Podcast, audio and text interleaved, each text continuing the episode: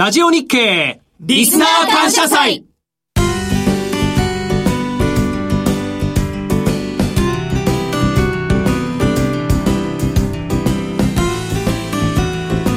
全国のリスナーの皆さんこんにちは。井上哲夫です。アシスタントの玉木葵です。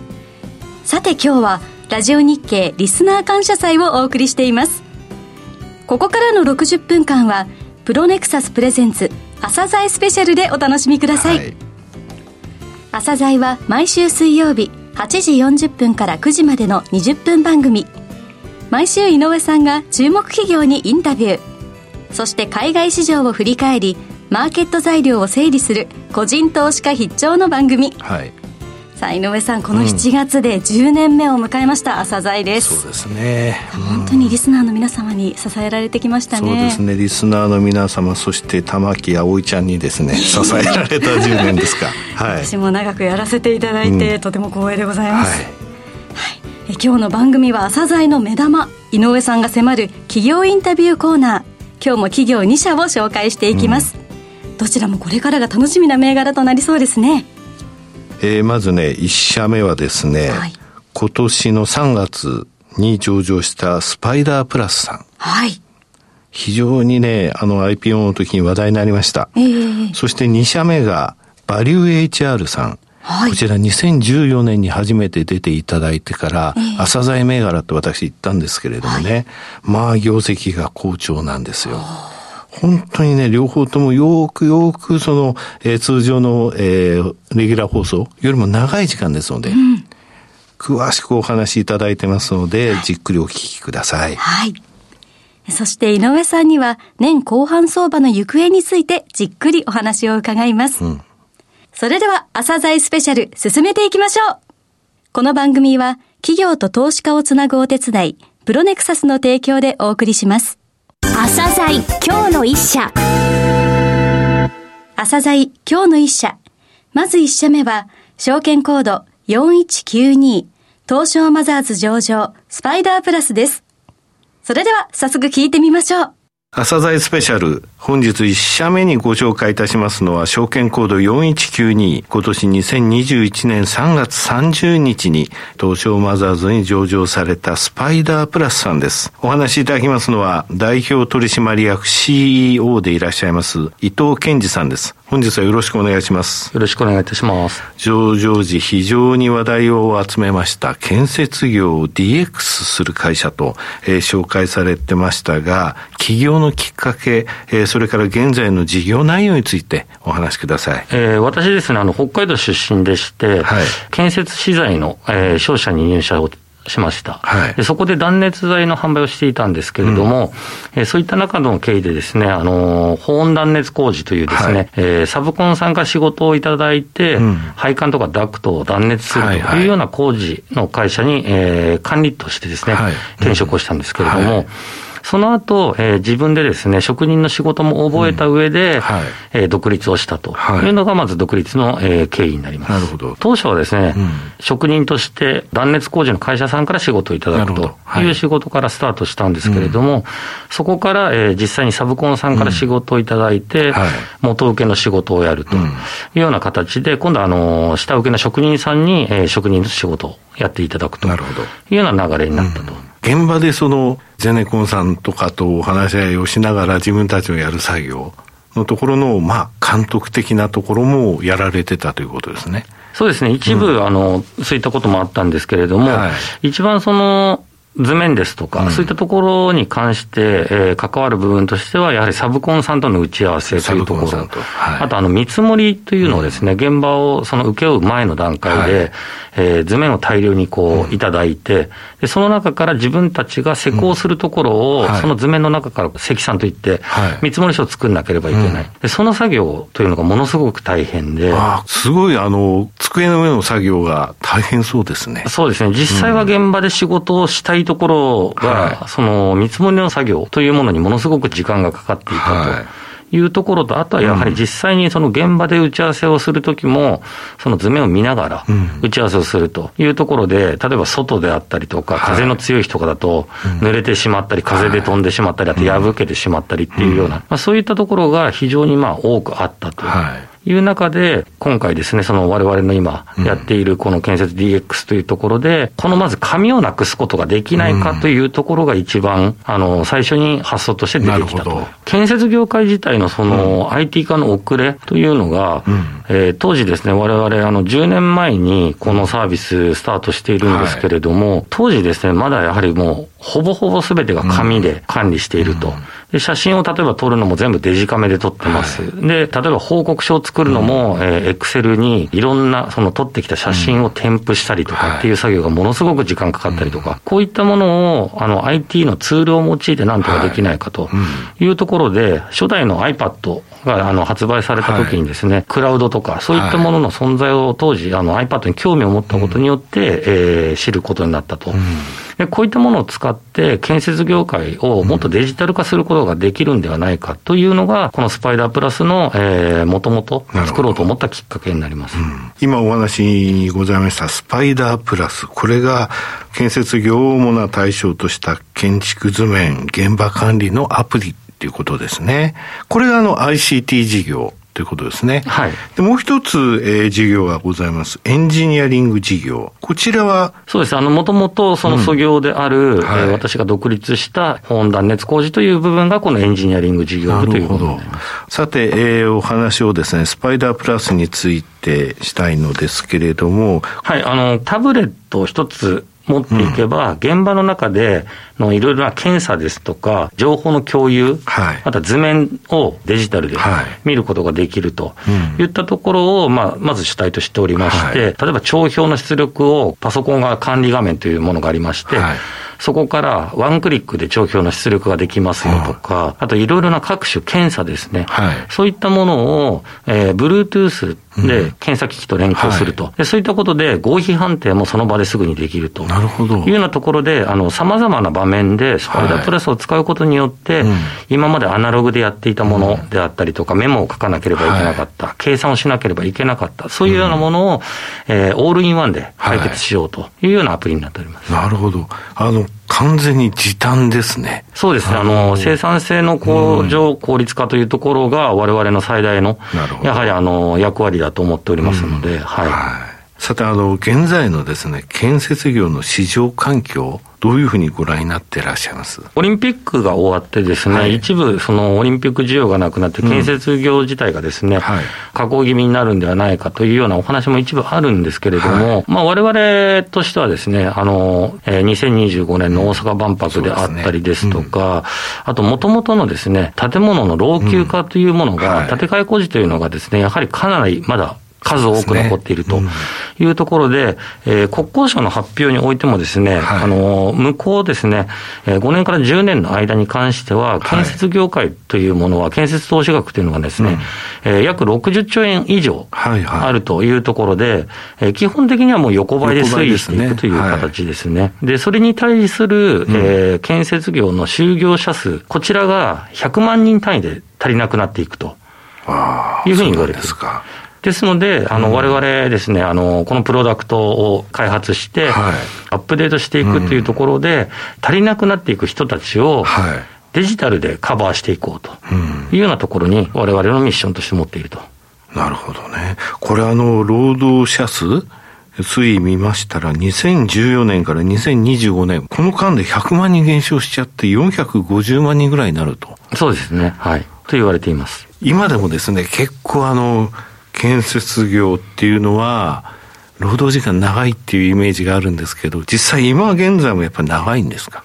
そうですね、あの、ここがですね、非常にあの、うん、さらにあの、追い打ちをかけるような形になってしまうんですけれども、はい、2024年にですね、うん、働き方改革法ですね、はい、えー、建設業だけ、ちょっと延期というか、うん、やはり人が足りない、労働時間も長い、うん、で、なかなかそこをすぐに当てはめるというのは、なかなか難しいというところもあって、延長されていたんですけれど、はい、それが2024年から施行されるということになりまして、はいえー、それに対して、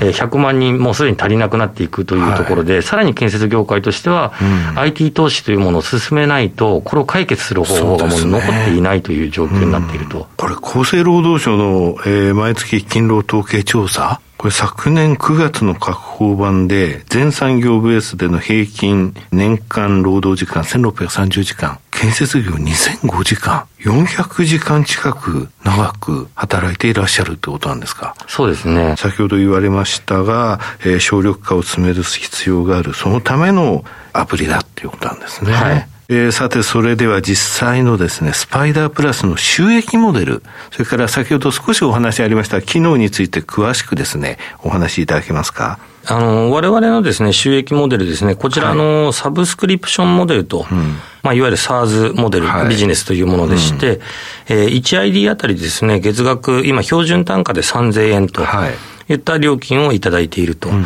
で、これはですね、端末に紐づいているので、はい、えー、1ユーザーあたり3000円。はい、で、プラスしてですね、オプションの利用料であったりとか、うん、えー、サーバー利用料。なるほど。まあ、こういったところが加算されるという形であります。うん、2020年12月末、この時点でのですね、導入者数とか、そういったのって教えていただけますか？はい、あの、約800社を超えておりまして、うん、えー、ID 数で言うと3万8000 ID 程度とい。うような形でした。はい、これがですね、あの、今期のですね、第一四半期のあの、決算発表で、えー、発表させていただいた、えー、3月末のですね、うん、えー、導入企業者数ですね、会社数としては、えー、約900社。はい契約 ID 数ですね、こちらに関しましては、うん、えー、4万 ID を突破したという状況です。先ほどあの、月額1 ID あたり3000円という話あったじゃないですか。はい。これ大体平均しますと、1 ID あたりおいくらぐらいなんですかね？そうですね。あの、オプションとかですね、はい、そういったものも含めて言うとですね、うん、契約単価としては3616円と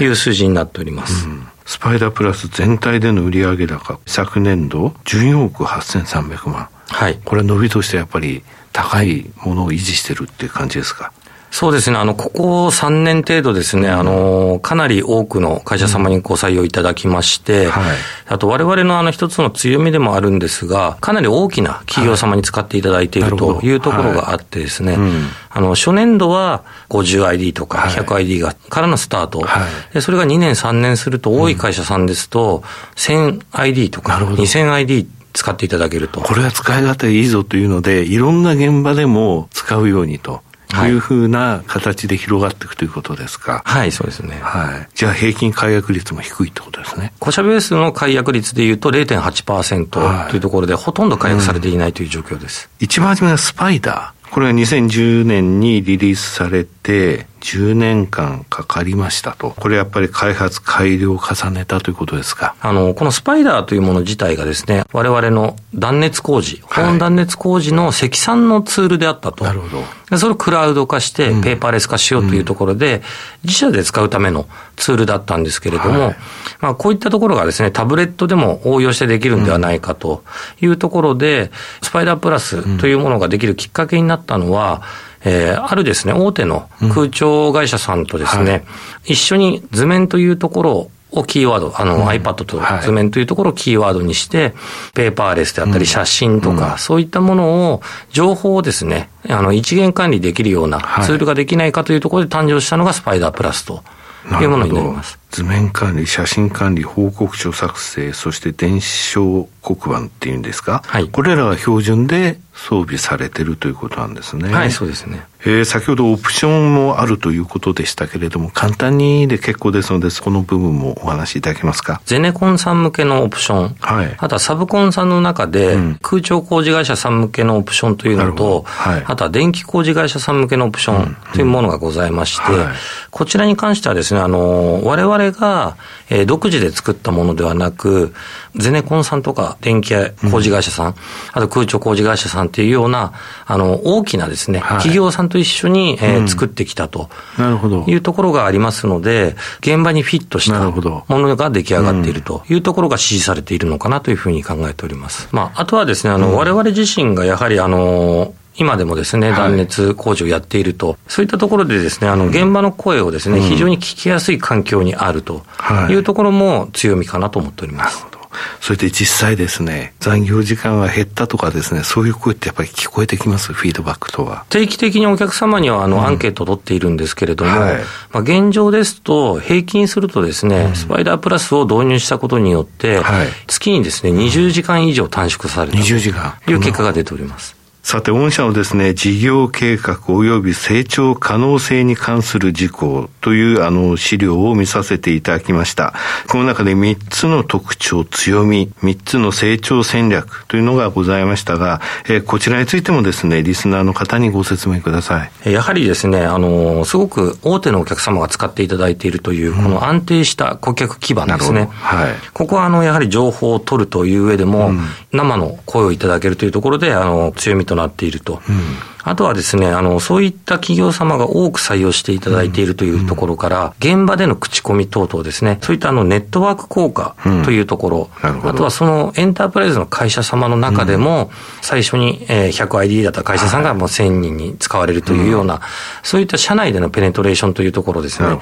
えこういったところが強みになっていると。あと最後にですね、あの、フォローアップ体制というところを非常に大事にしておりまして、はいとにかくスパイダープラスを使えないという人をなくそうというところで、サポートセンターであったりとか、うん、カスタマーサクセスチームというところが勉強会を開いたり、わ、はい、からないことに、あの、もう即座に対応すると。いうようなところが、あの、お客様にですね、うん、選ばれている理由になるかなと思います。さて、えー、これからの成長戦略、これも3つですけども、お話しください。国内においてのですね、はい、えー、建設業界の中で、うん、えー、まだまだ IT が進んでいないというところから、はい、えー、我々のニーズというのはまだまだあるだろうと。うんいうふうに考えているところと、なるほどえー、合わせてですね、うん、日系の企業さんが、東南アジアに非常に多く出られていると。そうで、ねそういったところで、海外に進出されている、まず日系の企業さん、の中での、えー、広がりというところが考えられるというふうに思っております。これもあのテスト利用一部で始められているともうそうですね、数カ国でもすでに使われていると。はい、であとはあの、例えばですね、その多言語化というところ。うん、ああ、なるほど。はい。あの、やはり英語だけだと、ローカルの方はできなかったりする人も多いというところで、多言語対応というのを、あの、本年中にですね、行うというような予定があるというところで、アジア圏ですね、特に広げていきたいというふうに考えております。今現在4万 ID まで来ましたと、これあの、潜在 ID 数って言いますか、市場規模ってどれぐらいの数だというふうにお考えですか？そうですね、われわれがですね、うん、あのまず想定しているスパイダープラスを利用されるであろう現場監督さん、うんはい。というところで、30名以上の、企業さんの現場監督数というところを出しているんですけれども、はい、そこでいうと75万人程度、はい、現状ですね、現場監督さんがいらっしゃると。はい、でそういう中でいうと、うん、えまずそのうちのですね、30万人以上は獲得していきたいと。なるほど。でプラスして、え東南アジアであったりとか、うん。うん、えー、ホリゾンタルというところで、例えばプラントであったりとか、うん、あとは製造工場というような機械とか、はい、電気とか空調設備ですね、いろんなところで使われていると。はいで、そういったところもですね、あの、うん、やはり紙とかデジタルカメラでまだまだ、やはり IT 化されていないところが多くあると、はいうん、そういったところもですね、あの、広げていくというところで、えー、50万人というところは、あの、我々としては最低ターゲットとして見ていると。なるほど。はい。さて、えー、3つ目の戦略はどういうことでしょうか？そうですね。あの、やはり我々、あの、IT 企業、特にですね、クラウドを用いた IT というところで、はいうんあの、データ活用というところですね。うん、あの、いろいろなこうデータがやはり溜まっていくという中で、はい、えー、例えばそれを AI であったりとか、いろいろな分野でですね、うん、そのデータの活用をしていくと、えー、そういったところでさらに領域を広げていけるんではないかというふうに考えています。なるほど。最後になりましたが、リスナーに向けて一言お願いします。今年ですね、3月30日に、あの、東証マザーズに上場させていただきまして、えー、非常にあの、高い評価も得ているというふうに実感しております。あの、皆様のですね、期待を裏切らないようにですね、えー、かつあの、我々やはりですね、あの、自分たちの企業価値を上げることはもちろんなんですけれども、うん日本のですね、建設業界のこの人手不足とか、そういったところをですね、うん、とにかく我々の力でできる限り解消していきたい、良くしていきたいという思いが非常に強く持っている会社だというふうにあの考えております。ですのでですね、あの、多方面にわたって、あの、皆様からですね、いろいろなご意見をいただいたりですとか、ただ市場においてはですね、あの、個人投資家の方々にも、あの、いろいろな応援とか、そういったお言葉をいただければと思っております。これからもどうぞよろしくお願いいたします。伊藤さん、本日はどうもありがとうございました。ありがとうございました。証券コード4192東証マザーズ上場スパイダープラスでした。スパイダープラスさんですね。はい、えー、建設現場で必要としていることですね。この時短、生産性を上げるっていうことにつながる DX っていうものを提供しています。はい、今現在のね、分野の中でもまだまだ深掘りっていうかシェアを広げられる。うん、その他横展開ができる可能性が非常に高いと。そしてサブスクリプションモデルと。いうことですので、これからがですね、3年後、4年後って、この会社の知名度、今みたいなもんじゃないと思う。すごい伸びると思いますね。未来が楽しみな企業ですね。はいうん、スパイダープラスをご紹介いたしました。井上哲夫、今日のストラテジー。この時間は、スプリングキャピタルチーフアナリストの井上哲夫さんに、前半相場の振り返りと後半相場の行方について伺います。うんレギュラー番組ではあまりゆっくりお話を伺うことができませんが、今日の特番ではじっくり伺っていこうと思います。はい。井上さん、前半、日本株が出遅れてると言われてますし、すね、井上さんもそうおっしゃっていましたが、うんいや、出遅れの半年だったですよね。うん、あの、手元の数字見てみましょうか。これ、あの、7月13日時点。で、今年、アメリカの株式の指数ですけどもね、えー、ダウが14%、SP500 が16.3%、えー、ナスダックが13.9%、10%以上上昇してるってことなのね。で、ヨーロッパの代表的な指数、ストックス600、はい、これも15.5%上昇してるの、ね、えー、で、日経平均4.6%。はいトピックス9%なのね。これね、東アジア全体がダメなのよ。あ、そうなんですね。中国の上海総合も2.7%、えー、香港ハンセンも2.7%。ただね、韓国コスピと台湾はいいの。はい、だから日本と中国と香港はちょっと無視された形なんですけれどもね。えー、これね、やっぱりね、アメリカと日本とそれぞれ材料違ったなっていう印象はありますよね。はい。うんアメリカでね、あの、朝代でも申し上げましたけど、はい、毎月毎月今年の初めっていうのは材料が出てきたのね。えー、覚えてる ?1 月にロビン・フッダーズ。ああ、おっしゃってましたね。若者がね、ヘッジファンドで空売りしてるファンドを困らせましょうと。うん、空売りしてるわけよ、はい。それみんなで買っちゃえばその銘柄上がって、空売りしてるファンド困るぞっていうので、えー。仕掛け的な買いを入れたわけね。えー、でこれあの前にも申し上げましたけど、はい、メルビンキャピタルっていう、えー、空売りのファンドが1月の終わりにこの嵐に巻き込まれて、月次のパフォーマンスマイナス53%になった。で、2月にはね、あの、インフレ、期待インフレ率が上昇して、はい、10年債のアメリカの国債は急上昇した利回りが、えー、このことも朝材で申し上げましたけど、はい、これ去年の夏は利回り0.5%ぐらいだったわけね。それが年末に0.9%ちょっと超えるぐらいまで上昇してきて、はい、2月の下旬から上昇が加速して、3月下旬、4月は1.7%まで。そうなると、これは今アメリカが取ってる債券の買い入れ等の超低金利、金融緩和、はい、この政策が変わるぞと。はい。金利上がってきたんだからっていうので、テーパリングって言うんだけどね、えー、この懸念が出てきて、この時のマーケットちょっとだけ由来だよね。え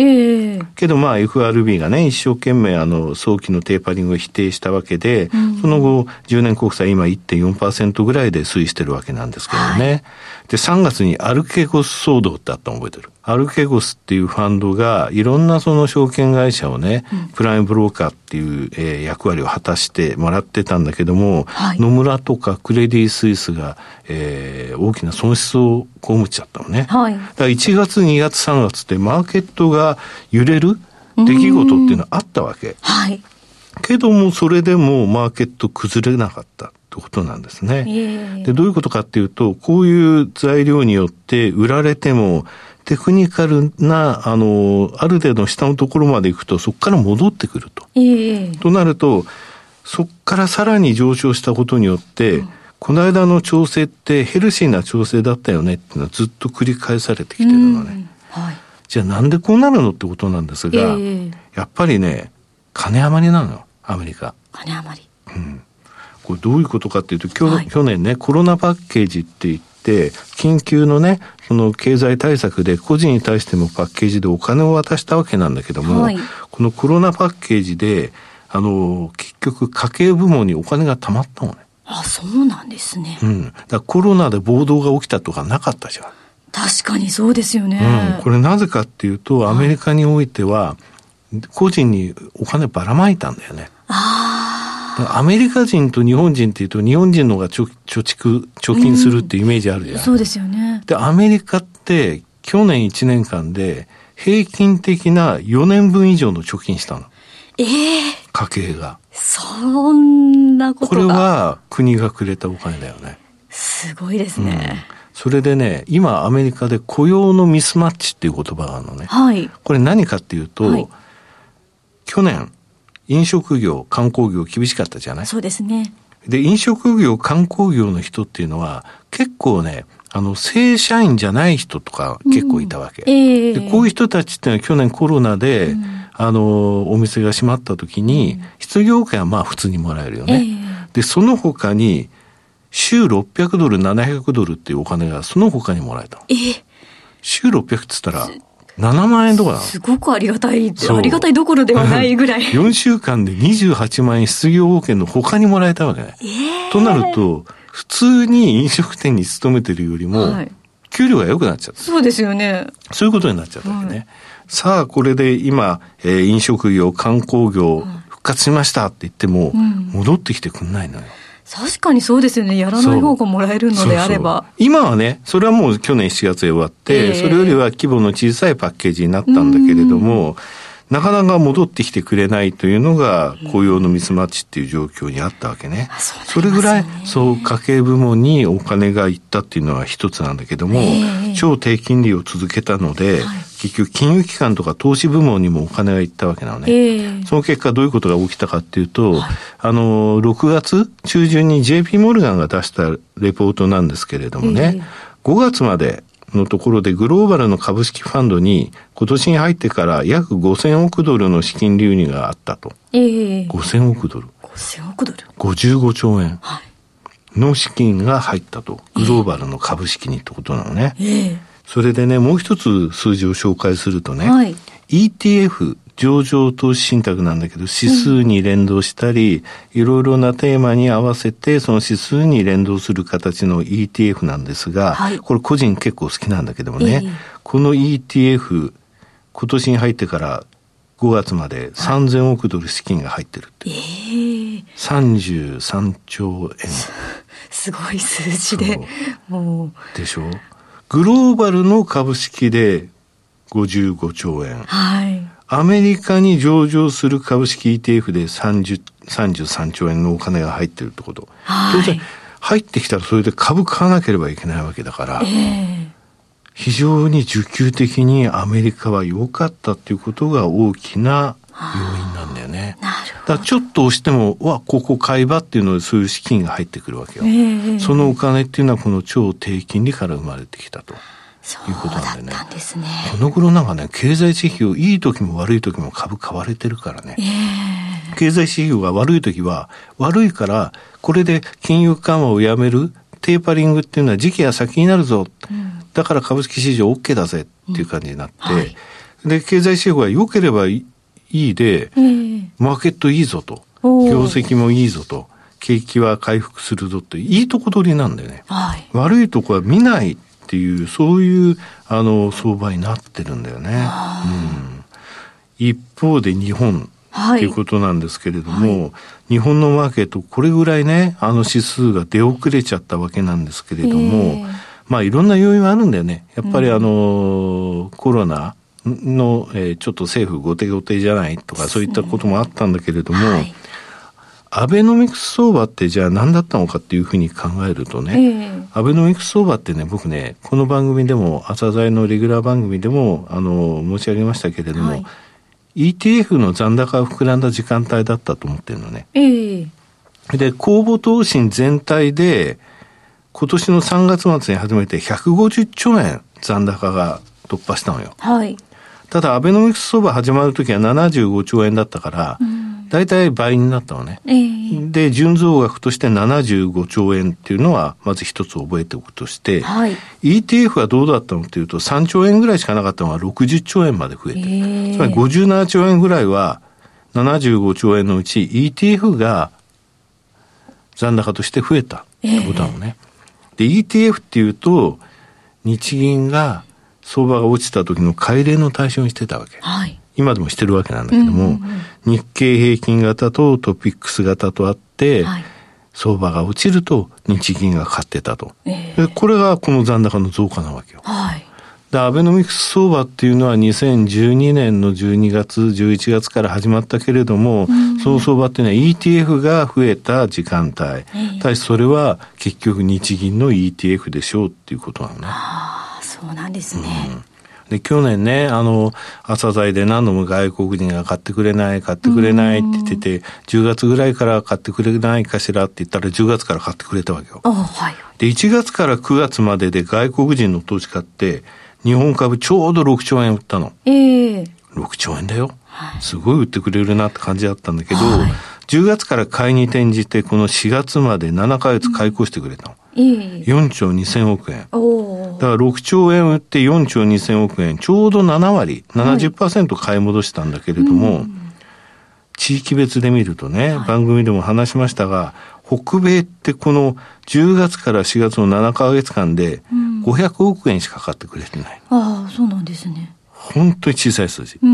アジアについては200億円売ってんの。えー、だから日本株は北米とアジアはほとんどこの、えー、10月以降の7ヶ月も全然触ってくれなかったと。それで4兆2000億円のうち、はい、ヨーロッパ、欧州が4兆1000億円買ってくれたわ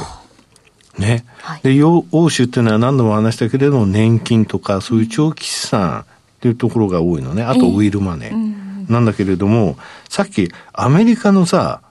あの ETF が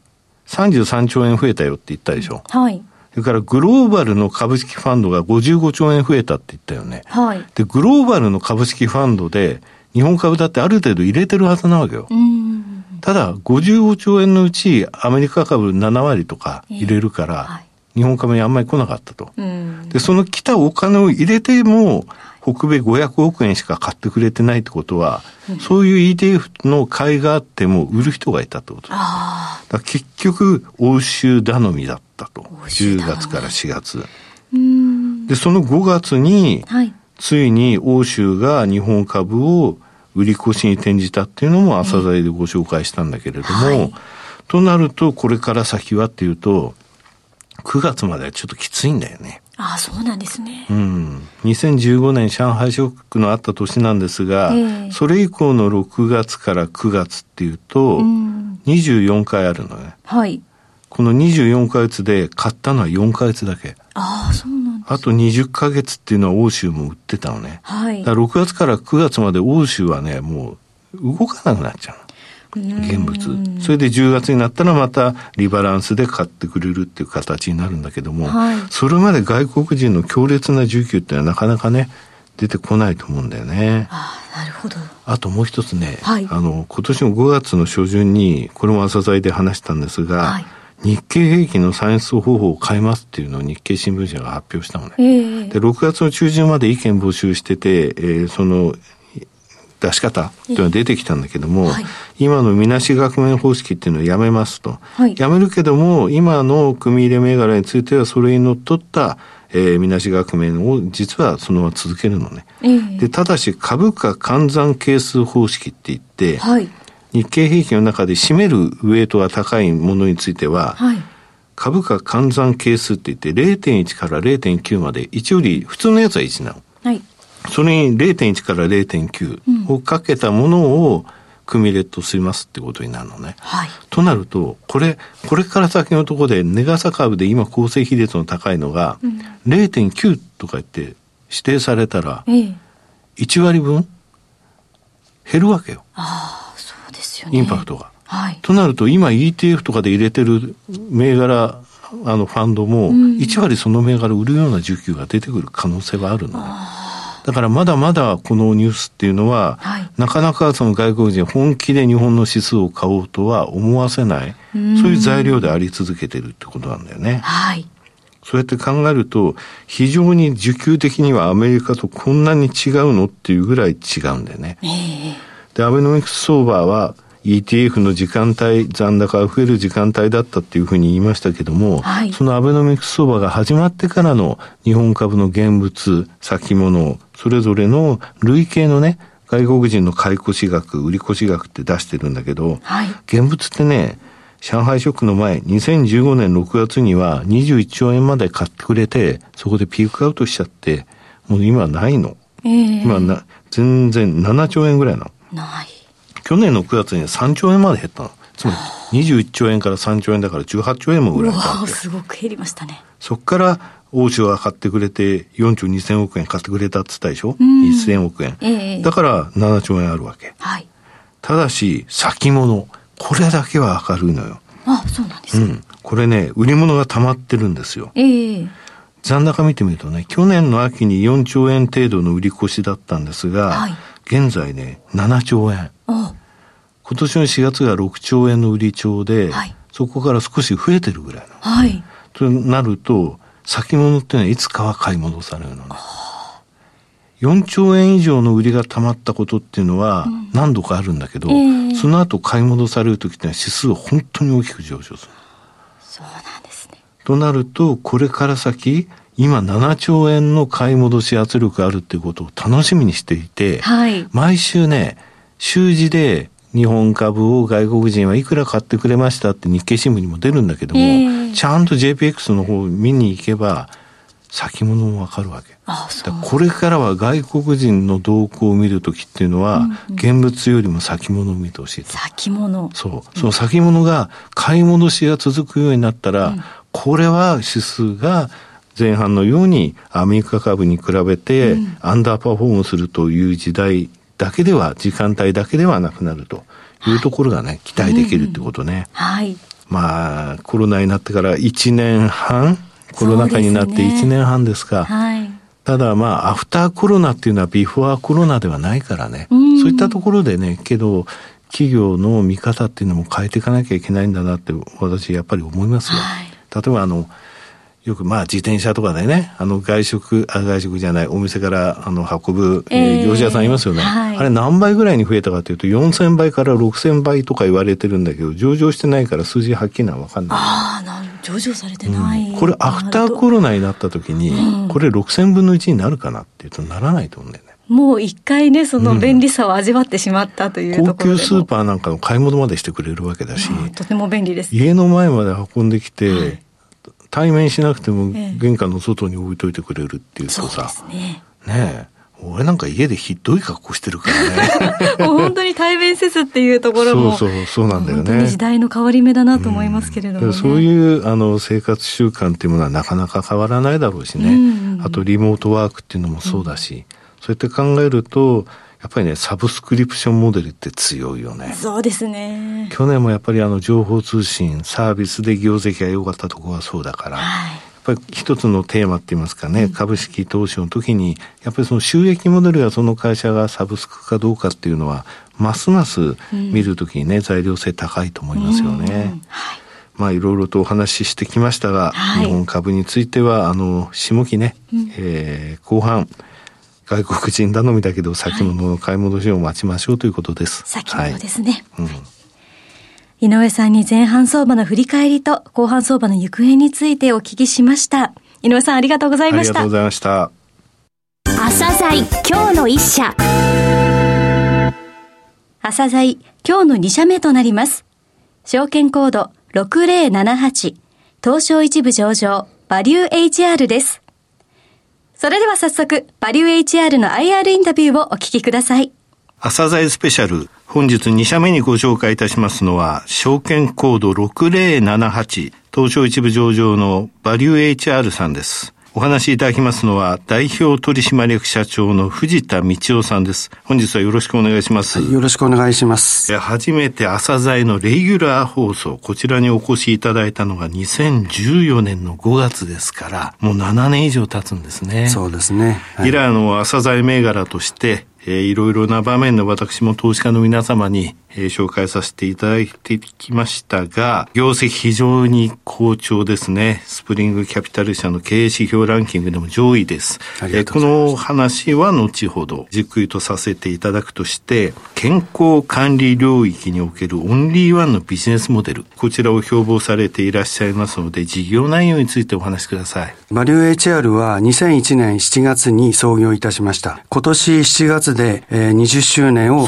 ね。迎えました。はい、業績もおかげさまで、えー、11期連続で過去最高の売上高を記録しております。で、弊社のサービス利用者数も今年の4月時点で150万人を超えてきました。はい、創業当初の事業は企業の健康保険組合を設立する支援と、うん設立後の事務業務を請け負うサービスと福利厚生事業である保険事業を支援するサービスを独自に開発したシステムで提供することから開始いたしました。現在、2つの事業として展開しており、1つはバリューカフェテリア事業で全売上の80%を占めます。で、もう一つは HR マネジメント事業で健康保険組合の新規設立支援コンサルティングと健康保険組合の運営支援として BPO サービス、うん、事務処理共同センターと人材派遣を行っています。独自に開発した健康管理全般の運用を支援するシステムを提供しております。最近では顧客構成は働き方改革、健康経営の推進により、健保組合100に対して企業200となり、企業の利用が逆転して増えております。はいで、この独自に開発したシステムの主なサービスとしては、検診予約、結果管理、それからメタボ支援、医療費明細、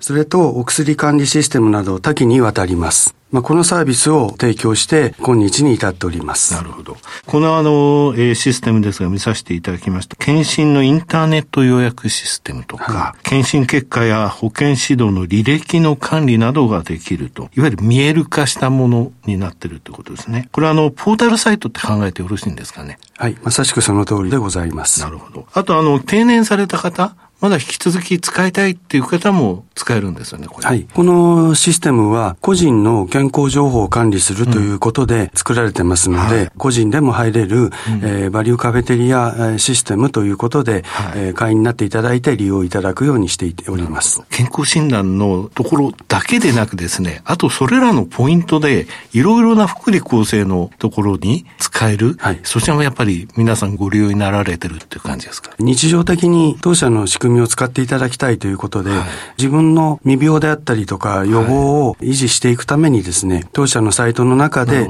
自分の健康行動を使うための保管するということでサービスを利用していただくと。で、それらの記録が全部当社の中でウェアラブルデバイスであったりとか、はい、そういう形のものを利用するとデータを全部蓄積していけますので、うんうん、検診結果であったりとか、調剤レセプトであったりとかですね、はい、それから自分でデータ活動したものを貯めておいて、それで自分で見ていきながら健康を確認していくというふうな仕組みにしております。もう一つの HR マネジメント事業が売上高の20%で、健康保険組合の新規設立、分割とか合併支援、これやっぱりナンバーワンですか？実績と規模においては、やはり当社が群を抜いておりまして、この20年くらいになりますけれども、設立された憲法のうちの約半分が、あの、当社が、あの、支援してできた憲法でございます。えー、新規設立についても非常に旺盛で、当社としては毎年5つくらいずつ設立をご支援しているという状態でございます。収益モデルをお聞きしたいんですけれどもね、はい、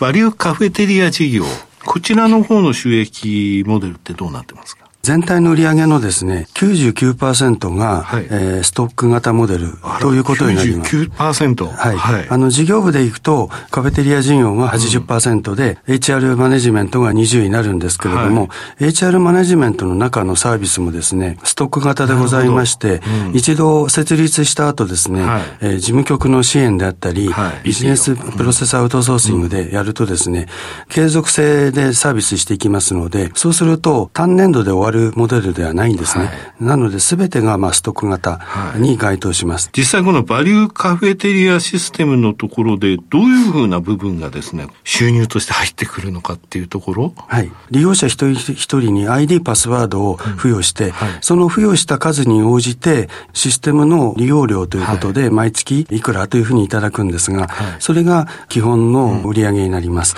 で次に、検診の予約であったりとか、結果管理、そういうものをを手配していくわけですけれども、その手配に応じて、検診機関から予約の方の送客代手数料をいただくであったりとか、結果管理についても、検診機関からは紙で結果が届きますから、電子化しなければいけないので、そこにおいての処理代行料、これもまた追加でいただくことになりまして、で、それをもとにして、今度は、そのデータの階層化、検診結果の階層化をして、ある人においては保健指導をしなければいけない。ヘルスリテラシーを高めなければいけない。そういうふうな人たちには、今度は、それぞれにプログラムを用意して提供することによって改善を促すと。で、その改善の結果をですね、また当社の結果管理システムで見ていただくと。その繰り返しをしながら予防、それから健康増進を図っていただくというふうな仕組みになっております。それらをすべて基本的な利用料から、それから各種サービスを利用したものについてそれぞれ実費でいただくわけですが、それらが全部こう好循環で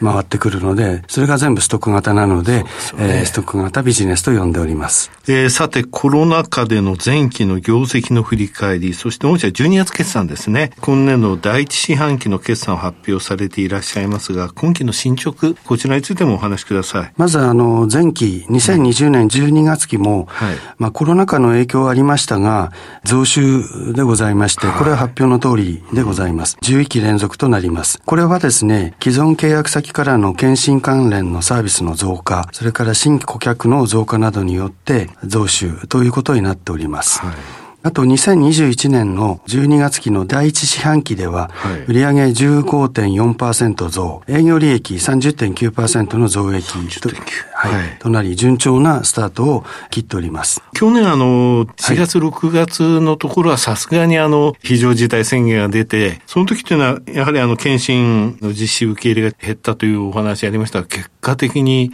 年が終わってみれば、11期連続の増収に過去最高となったという、はい、後半の方で活動が活発になってきて、はい、結果として受診できなかった、うん、期間とか活動できなかったところが後ろ倒しになって、うん、そこでの利用がすごく伸びました。今期の好調な要因っていうのは、コロナの影響、対前年同期比で見てたら、やっぱりこういう大きい伸びになると、増収の部分ですね。ただ利益大きいですよね。30.9%の増益。他に要因何かございますか？昨年から引き続いて、はい、カフェテリアのメニューの利用がですね、増加しておりまして、これは利用としてやっぱりテレワークの増加によって、自分の健康をどうしようかとか、そういう時間がですね、働いてると見れないんですけど、働く人たちが見れるようになったと。うん、その結果として自分の健康をどうしようかっていうところに、だいぶ興味が集中して、サービスを見ていただくことができたということが大きいと思います。ね。はい。さて、スプリングキャピタルの、えー、ランキングですけれども、2020年度の確定順位、3472社中137位。すごいですね。過去3年が137位、100位、165位なんですよ。これですね、15年度以降の確定版でずっと400位以内。なおかつ18年度、19年度、20年度につきましては200位以内。こういう企業を調べました。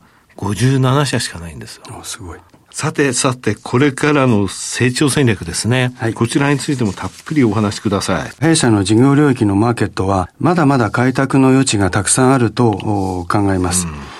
先ほどから申しましたように働き方改革、健康経営の市場としては、健康保険組合、企業、医療法人など多数あります。うん、特にこれらの中で健康経営のためのですね、うん、企業というところはまだまだ伸びると思ってまして、はい、中小規模法人向けの商品をすでにパックとして提供を始めておりまして、これはいわゆる健康経営のブライト500をいかにして取得できるかというようなことにも寄与できるようなサービスを揃えております。で、また今年4年連続健康経営ホワイト500を取得してますけれども、はい。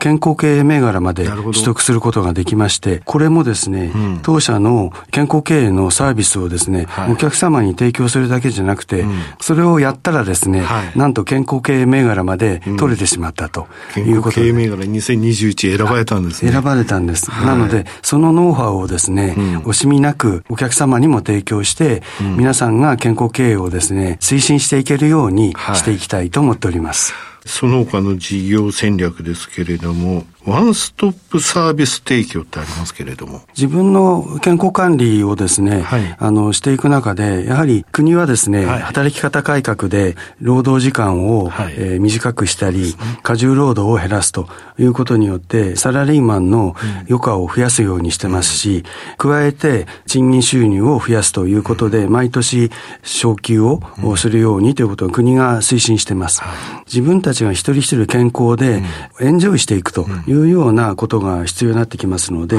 この部分について当社としてはワンストップでソリューションを提供していくという考えで進めております。はい、事業領域としては、うん、えー、検診予約結果管理の領域ではですね、公共団体にもサービスができるということであったり、また個人に向けてパーソナルヘルスレコードのサービスの提供により個人顧客の獲得していくとい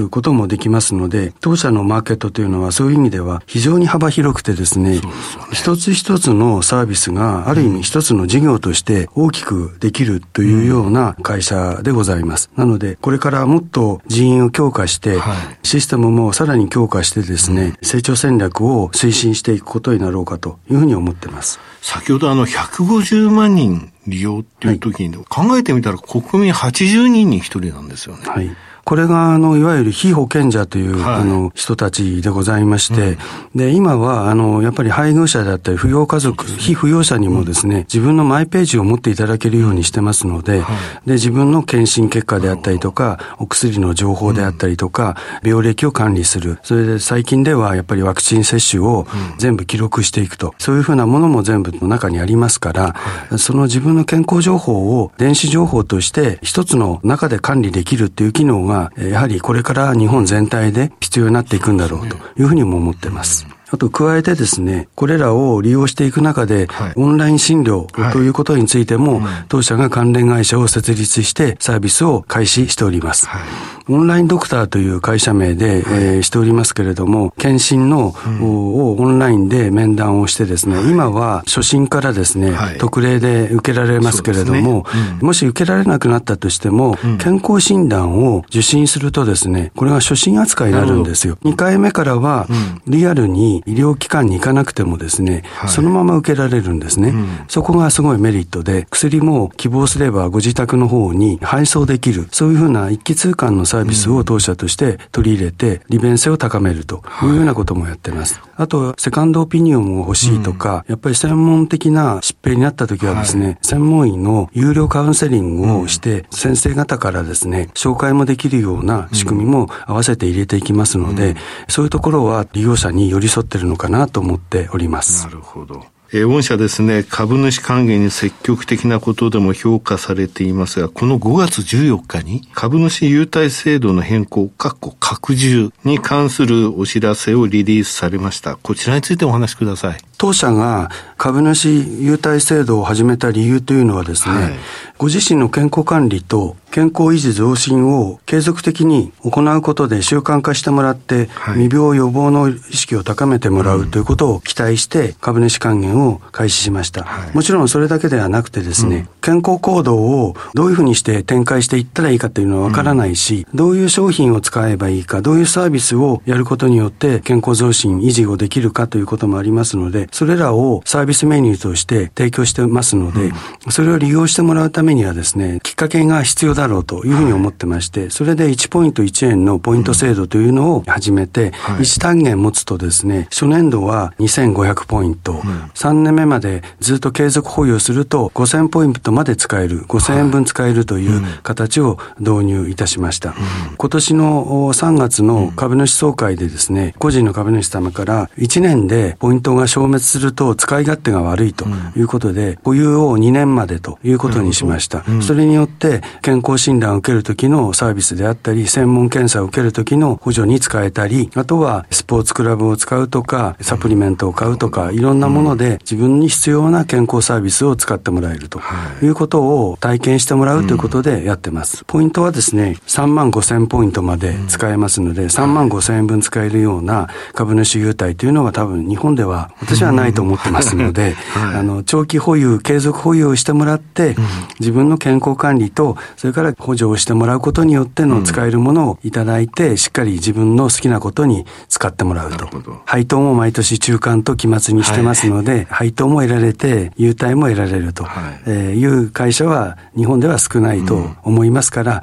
それで健康管理に寄与できると。いうのを、まあ、ぜひ謳歌していただきたいということで、この仕組みを作りました。ね、加えてですね、私どもがデータとしてお預かりしている健保組合の情報であったりとか、一人一人が健康のために行動している活動のデータ、デバイス情報であったり、うん、ウェアラブル情報というものがあるんですけども、これらをですね、蓄積しておりますので、当社としては、そのデータの利活用にも活用しながら、健康予測モデルの開発にも取り組んでいきたいというふうにも思ってます。また、データについては個人のデータでもありますから、個人情報をしっかり守りながらですね、健康情報銀行の活用にも検討しておりまして、これをもとにして個人への還元と、それから会社への収益拡大も目指してまいるということで、今後考えております。なるほど。大体あの、バリューカフェテリアの年会費が無料になるんですよね。はい。株主優待として。そうです。6600円ですもんね。はい。個人で入会するんだったら、1単元100株持っていただいて、で、健康に元気に活動的に年を取っていただくと。で、ああ、いい人生だったなと思っていただけるんじゃないかと私は考えております。さて、最後になりましたが、リスナーに向けて一言お願いします。バリュー HR は今後も皆様の健康管理のインフラとして、パーソナルヘルスレコード、いわゆる電子健康情報管理のトップランナーとして成長し、さらに役立つように努力してまいります。引き続き、弊社システムのご活用とご支援をお願い申し上げます。えー、藤田さん、本日はどうもありがとうございました。ありがとうございました。証券コード6078東証一部上場バリュー HR でした。バリュー HR さんですね。はい。えー、2014年からご紹介してきましたけれども、うん、スプリングキャピタル社の経営指標ランキングで、はい、ここ5期400以内、はい、直近3期は200以内、それはね、57社しかないんですよ。非常に堅調。もう業績っていうのは11期連続で売上高過去最高を更新している。こちらもサブスクリプションモデルって言えばサブスクリプションモデルっていうか、ストック型収益だね。がもう99%ぐらい売上のうち占めてるっていうことですので、非常にこちらについてもまだまだ業績の成長ってものが期待できる。健康社会。社会のニーズに沿った会社っていうのはやっぱり伸びるってことですね。そうですね。バリュー HR をご紹介いたしました。企業ディスクロージャー IR 実務支援の専門会社プロネクサス。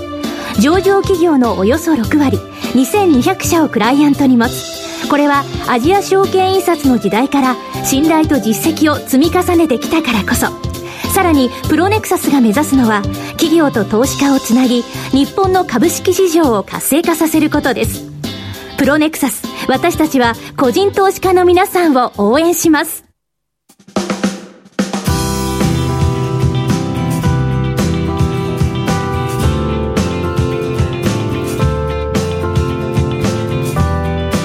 番組もそろそろお別れのお時間となりました、うんという間でしたね井上さん。はい。私もマーケットコメントの時寝てなかった？いや寝てないか。はい。とんでもないことでございます、はい。ラジオ日経リスナー感謝祭では抽選でアマゾンギフトカード2000円分が100名様に当たるプレゼントを実施しています。ご応募はウェブ限定。詳しくはリスナー感謝祭特設ページをご覧ください。締め切りは8月31日です。さてさて10年目を迎えた朝鮮ですけどもね、はい水曜日の前の日、はい、火曜日の夜って私あの都内のホテルに泊まってるんですよ。そうなんですね。その生活も10年目なんだなと思ってね、えー、電車が止まったりしたら放送事故になっちゃうからさ。なるほど。もう井上さんがいないと始まらない番組ですからね。健康に気をつけて頑張っていきましょう。はい、はい、ここまでのお相手は井上哲夫と玉木葵でした。引き続きリスナー感謝祭でお楽しみくださいこの番組は企業と投資家をつなぐお手伝いプロネクサスの提供でお送りしました。